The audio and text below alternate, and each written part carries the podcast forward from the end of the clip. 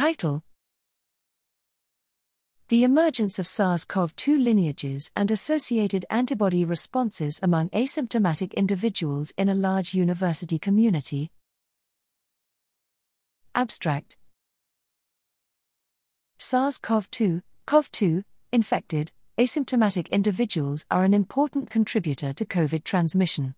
CoV-2-specific immunoglobulin, IgG, as generated by the immune system following infection or vaccination, has helped limit CoV-2 transmission from asymptomatic individuals to susceptible populations, for example elderly. Here, we describe the relationships between COVID incidence and CoV-2 lineage, viral load, saliva IgG levels, CoV-2-specific IgM, IgA and IgG, and inhibitory capacity in asymptomatic individuals between January 2021 and May 2022. These data were generated as part of a large university COVID monitoring program and demonstrate that COVID incidence among asymptomatic individuals occurred in waves which mirrored those in surrounding regions, with saliva CoV-2 viral loads becoming progressively higher in our community until vaccine mandates were established.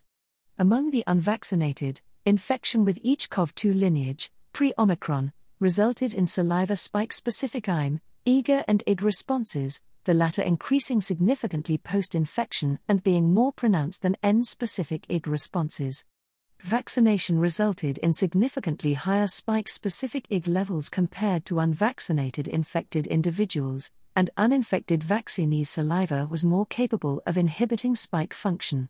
Vaccinees with breakthrough Delta infections had Spike-specific IgG levels comparable to those of uninfected vaccinees, however, their ability to inhibit spike binding was diminished.